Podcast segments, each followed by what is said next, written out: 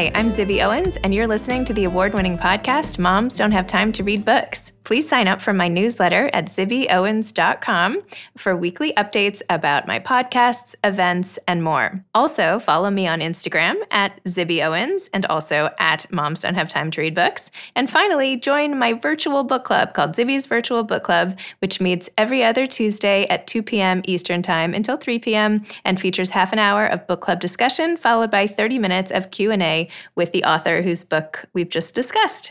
You can sign up on my website, zibbyowens.com, under the virtual book club section, or even on Instagram under the link in my bio. I hope you'll find me in all these different channels and enjoy this podcast. I am so thrilled that audible.com is my new sponsor. They'll be sponsoring this whole week and they're giving you all a free 30-day trial of Audible, which includes not only their audiobooks, which they're famous for, but also guided wellness now, podcasts, and so many Audible originals. You have to go check it out. I even have my special URL, which is audible.com slash Zibby. How cool is that? So you have to go check it out so that they know that people who are listening are actually listening to this.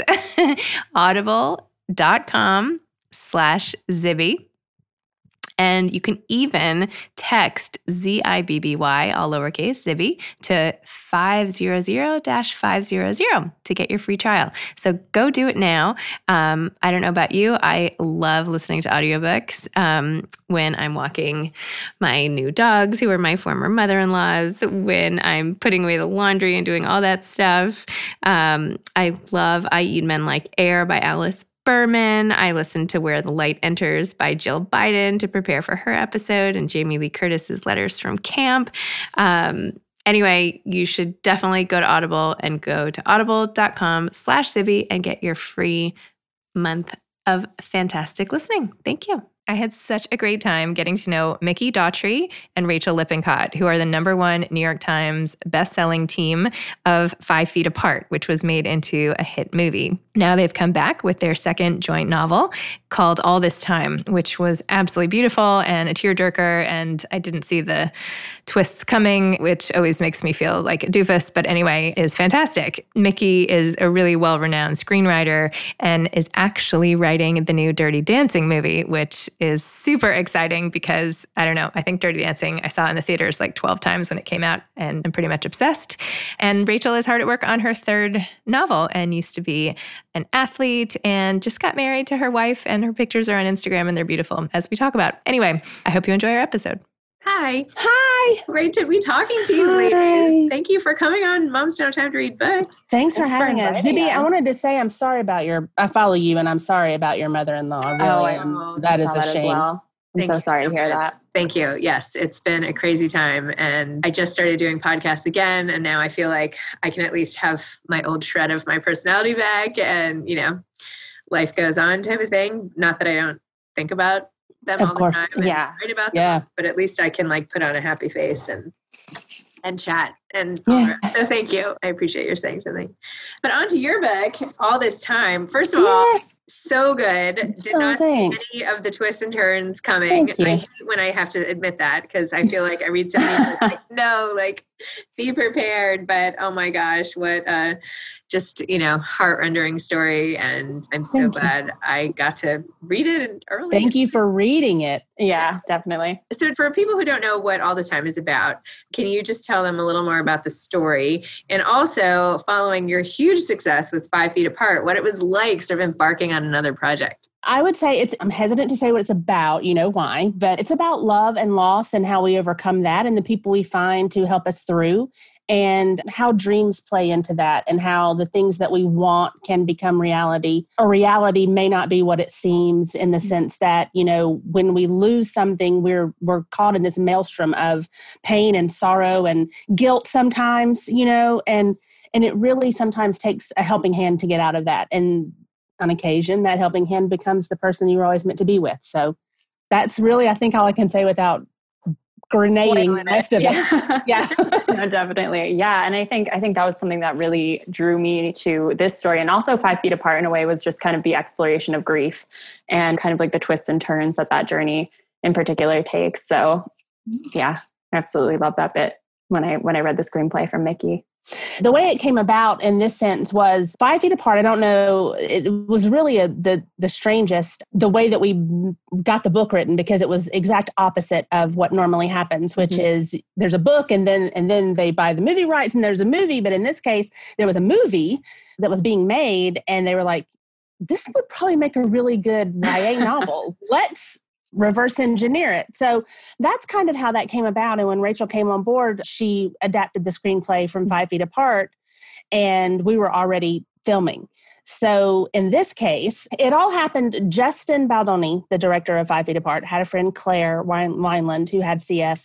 And she told him, you know, I can't ever be with someone with CF, someone who would understand me because we're not allowed to touch each other or even get within six feet of each other. And that really sparked with him an idea for a story. And then I wrote the screenplay for that, and Rachael adapted it. And Justin found me through the screenplay I had written this story so that's kind of what happened. So when when five feet apart was such a success and we were like what would be a really good sister book to this? What would be a good companion piece kind of thing? Because i really feel like the tone is the same. It's a similar feel. It's a similar definitely a similar genre but it's it's got all the same hallmarks i think as five feet apart in the sense but it but it's a totally different but it's like your it's like your cousin who looks just like you but is nothing like you. Do you know what i mean? So it's kind of like that. And so this is the script that that he read of mine that made him want to to hire me to write five feet apart and to come up with that story. So it felt like the perfect companion piece. And so rachael and i i was like hey you want to do another one? Like here's another script. yeah. Here's another script. You know do you want to take it in? And the funny thing about this one is and, and honestly and it was an adult script. The original piece my original work was an adult script. It wasn't a ya and it was a pretty easy shift though to to rejigger it and to re-break it really to fit a YA format. You know, you just age them down. Their concerns are different. I can tell you a lot about the original. It's heavier. It's much more painful. It's much, and you can see Zibby having read this, where if you age that up and give them a family and give them, you know, where it goes from there and that and it's a handle that right and it's and it's a different it's a whole different oh, oh, we can't talk about it. If it were out, I could be like, blah, blah, blah, blah, blah. This is everything that happened. But yeah, but just that, and, and it came from there. And, and then I aged it down. I went back through the script and said, okay, let's take some of this drama, not the drama, but let's take some of this adultness you know out of it and, and go for what what what are important to young people just starting their lives instead of people who are in their lives you mm-hmm. know so that's kind of how it came about I, I I am a chatty chatter, so you have to shut no, me down. you know, the thing about this book that really like hit me too is that I felt like I could relate not only to the main characters but also the mom. Oh my God, I love her. That like ages me somewhat. I'm 44, not to like, you know, not like I'm ancient. Hi. But, you know, and I don't. Um, I'm right there with you.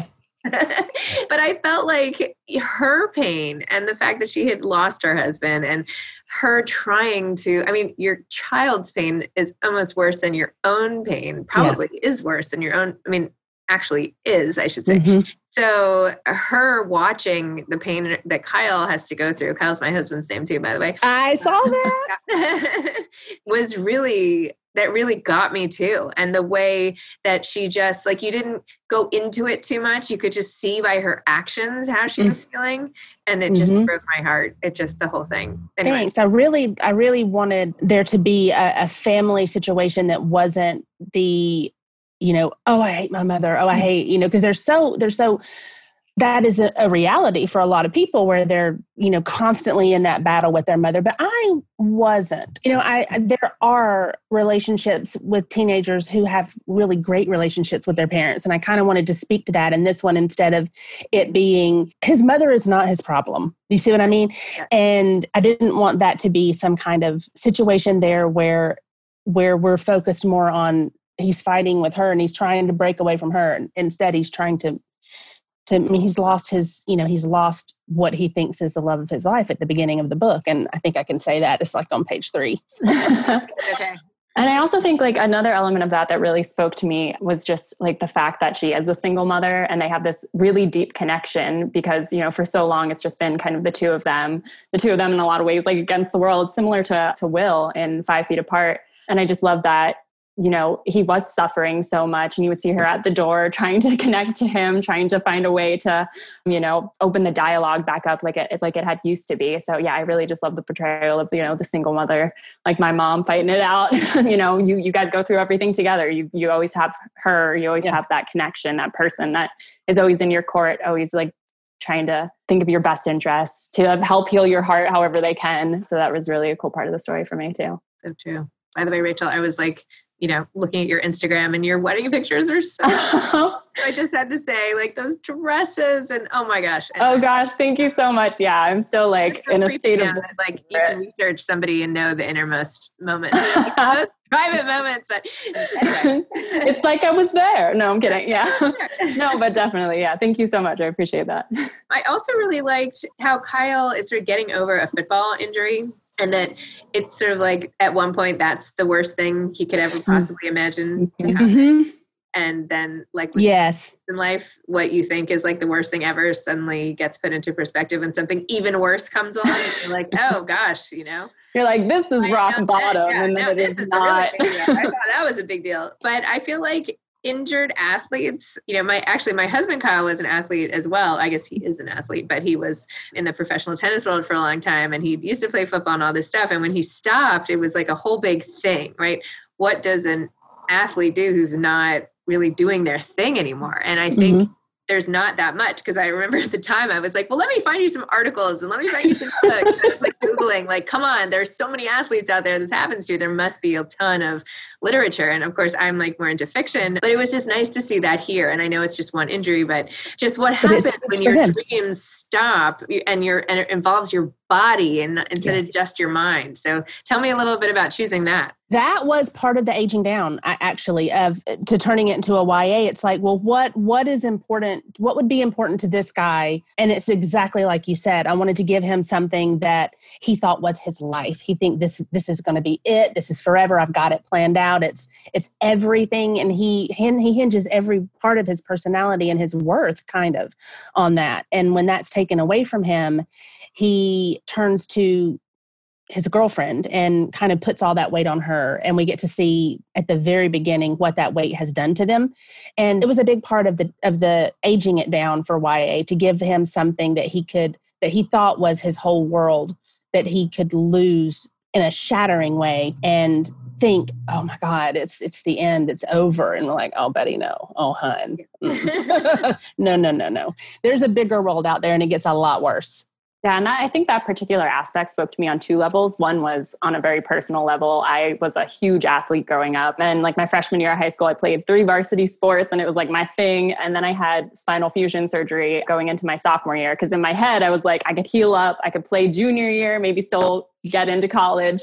And then, you know, I just had this huge like crisis of conscience where, you know, I just could not play sports. I was healing and I was recovering. And, you know, all of a sudden I wasn't an athlete. My body wasn't necessarily my temple anymore. So I kind of had to look around at my life and see what was still there, what was important to me, what I liked doing when this huge aspect of my personality that was so big when I was, you know, 13 14 years old like what what else there still was. And another element was back when i was in college i wrote a part of a manuscript that was about a boy who was in a really bad accident and kind of oh you did? Yeah I didn't know a, that. really yeah. He played football you know any of this. oh my gosh. You guys a little you know. We're just surprising everybody today. say that. Yeah we say that that, uh, that things cross over sometimes. It's really weird. I'm like no definitely that in there? No yeah, I didn't yeah. know that. I didn't know you wrote anything like that. Yeah i started started I started writing a manuscript about yeah a boy who was a football player who got into an accident and kind of you know the entire his entire life changed. He could no longer play. Oh wow, totally. Yeah, so right your head then. no, like when I read the manuscript, I was like, oh, this is like it, but like way better. So. so it was it like panned out it kind of felt like it was a character that i knew and kind of a scenario that i understood a little bit of so it was cool and why did you originally have spinal fusion surgery oh i uh, had scoliosis so my spine was just like not doing the thing it should have been doing. so yeah, just straightened it out. I mean, I guess with writing, at least, unless your fingers are, you you know, yeah. it's so different. Just don't break your fingers. Yeah, just don't yeah. break your fingers. break everything else. Just don't break your fingers. So how do you two work? How do you do it? Like how tell me your process, how how it all how the magic happened. Well, this one is different. I have a, a full time writing partner, Tobias Iaconis. I always want to call him Iaconis now because my telephone calls him, you know, my phone oh, like, yeah. pronounces his name phonetically. But and one of these days I'm going to literally say his name wrong. But it's Tobias Iaconis. And we write our screenplays together, not necessarily this one, but we, we do a lot of writing together. Rachael and I have worked so far only in the sense that I have given her a fully formed, fully fleshed out screenplay with the dialogue and the, and a lot of the prose, and and so she adapts that. She's adapted that with Five Feet Apart, and with this one, she's adapted those stories into the books. So it's a, it's a little bit of a different process where we don't like. Oh, sorry. No, no, no. Like, are you a part of the adaptation, or do you just hand it off? She's a part. It's especially with this one, with all this time. Yeah, like a huge part a lot of, I think with Five Feet Apart, it had just gone into production. So I think a lot of that was her reshaping that screenplay. And I would keep getting emails like blue edition or purple edition or pink edition as they started going into production. And I think a lot more of that was like her, you know, sending it to me. And we obviously had long phone calls, especially at the beginning where she was telling me everything in detail. I would ask questions and I could always bounce everything off of her. But yeah, especially with all this time, yeah, we had a conversation about it a couple weeks ago, a couple days ago, actually, just talking about how she felt that I think it was it was the scenes were just super detailed. It was it was almost already in book form at yeah. a lot of you know. Oh, I know what you're saying. I was talking yeah. like, what are you talking about? No, she's. We were talking about when you get a, a, production script, it's very lean, you mm-hmm. know, on details. It's mostly dialogue because all of the set design, all that stuff is taken out of it because they've done the work already. And what I gave Rachael for all this time was a very meaty, because I knew it was going to her and not to like into production. I knew it was going to her. So I was able to really give her a beefy, beefy mm-hmm. script. So it was kind of a quasi script novel yeah. thing. so, yeah, that's what, yeah. Somewhere and in the middle. Yeah, for sure. Yeah, yeah. But no, yeah, it's definitely, it isn't just like a complete handover it's very much, you know, I always have Mikki on call. She's looking through everything, commenting, changing, revising. I know she, Rachael does not get any sleep. It's like, oh my God, there she is again. and so this book, sorry if I'm like a little slow on this. So, the, and I'm sorry for the sirens also. This book, and you said you already you started with the screenplay. So is this mm-hmm. already in production? Like, are you? No. No. Okay. No. Lionsgate has bought the rights to the book, and for the movie. But this started, like I said, from the original screenplay that was the adult right. version and then i aged it down and when i aged it down i kind of like filled in a lot of the the stuff about what it would be but it was in chunks i would be writing you know the editor alexa would come back and say maybe there are some scenes that this could happen so i would write the screenplay scenes and then give them to rachel and she would adapt them so it's kind of like how we had our little wheels greased you know the way we work together like two little cogs with Alexa cranking it. no, definitely. Yeah. Yeah. Like I would get a draft back that would have notes from Alexa, but then I would also get additional scenes from Mikki as well that would, you know, fill that that would just be additional parts of the story to fill out certain scenes, certain characters, certain mm. backstories. Yeah. So it would be both at the same time and then integrating them together into the next draft that I would turn into both of them. Got it. And then, so now that I finally have gotten this process down, so then when it's Five Feet Apart became yeah. a movie, were you a part of that, Mikki? Because you had written that. I was. Oh yes, I was on set. And the funniest thing is when it was really close to production when they when they said, "Hey, we're gonna Simon and Schuster wants to turn this into a book."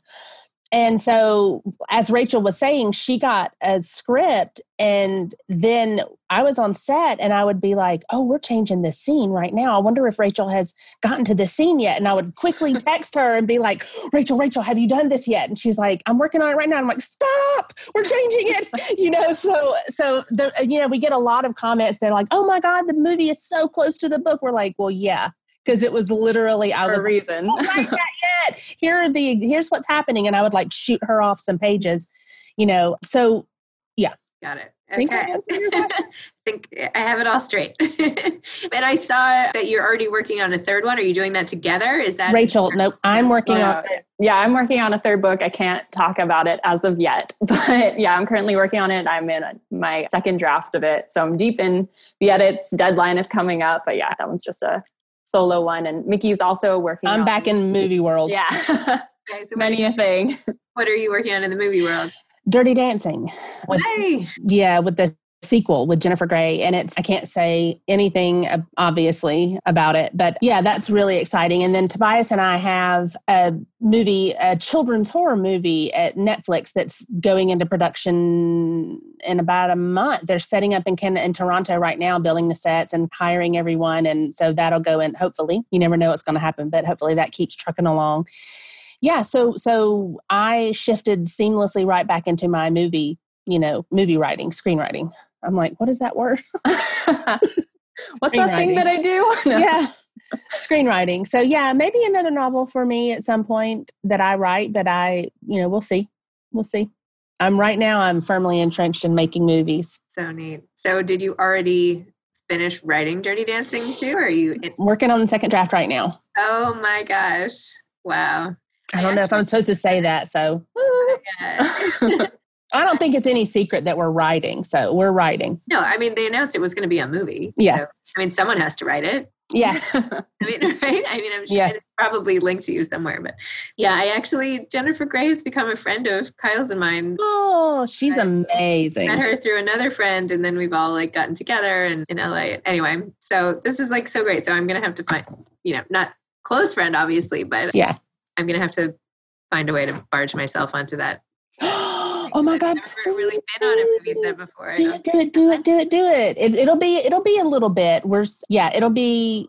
I'm not sure when they're planning on shooting, but we there's a ton still to do. But yes, you should, you should get if, your ticket people now. ever are out and about and on sets again, and you know, If not that happens, I know. Well, they're they're doing it. It's really the I don't know how much you know about it, but like in Toronto, and rightfully so, they're being very very careful.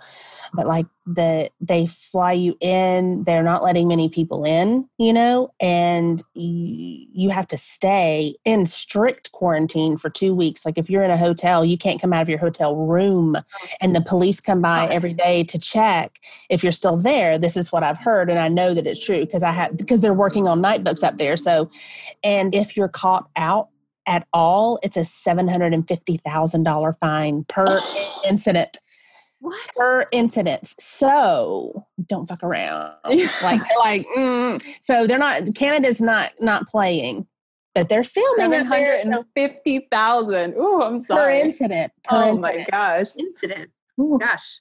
So I who like made that up and they're sitting there, how much should we Said- make it? let's make it prohibitive. Don't you dare walk out. Yeah.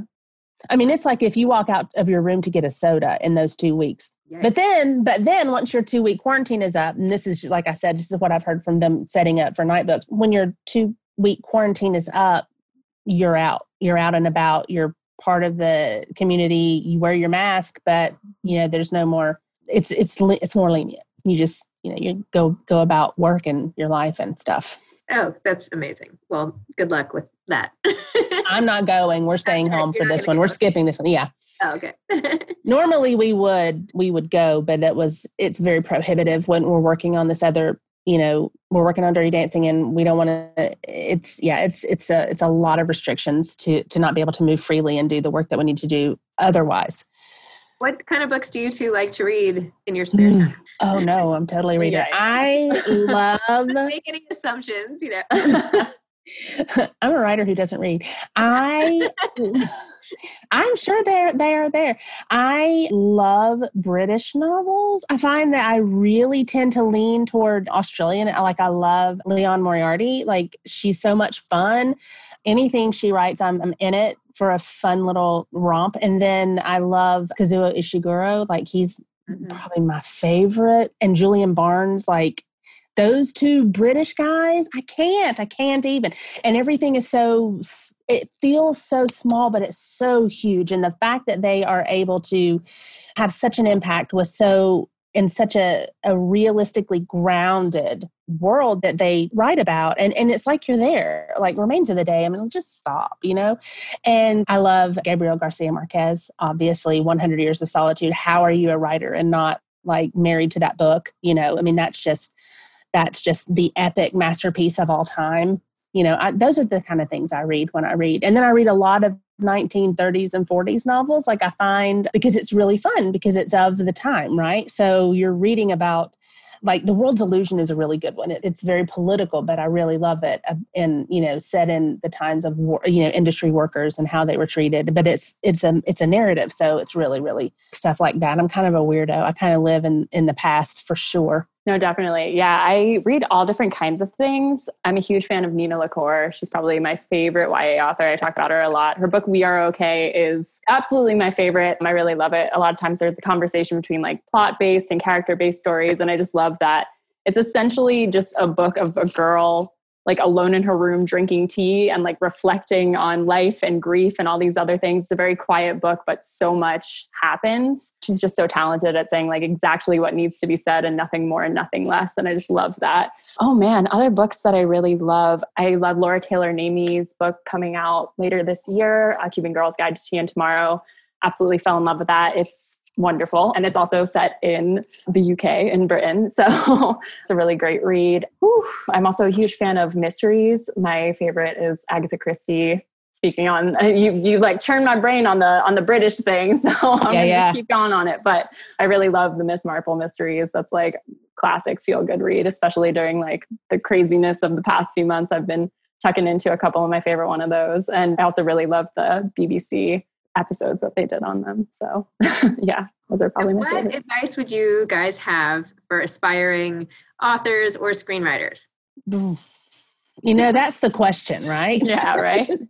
Work your ass off. Yeah. Don't expect any favors. If you get a favor, be grateful. And and I always say this, once you start once you start getting there, please don't buy your own hype, you know, because it, it's easy, I think, to think that you did it by yourself and to think that it's all you and you're so important, you're so vital. Yeah, yeah. I mean, maybe, but a lot of cooks go into the kitchen.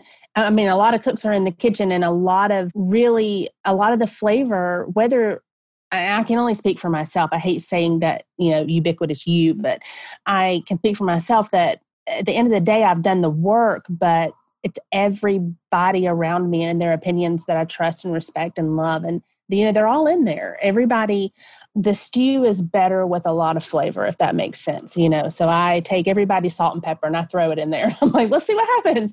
You know, but I I definitely would would say, and I say this, you know, pretty much every time asked, is you you may if you're doing it alone, don't be afraid to reach out and, and let people give help you. Even a bad note is a good note in a way because it's gonna it's going to expose something that may be missing and and they may not be telling you in the right way. This not may not exactly, but we, it's something that we call in the business a note, the note behind the note, you know, which is, I really wish he did this here. Well, that's not really the issue. The issue is something's missing in that moment that makes them wish for something different. And, and that's what you have to get to. But without that bad note, you wouldn't look at it yourself and say, oh, there's a hole here, you know.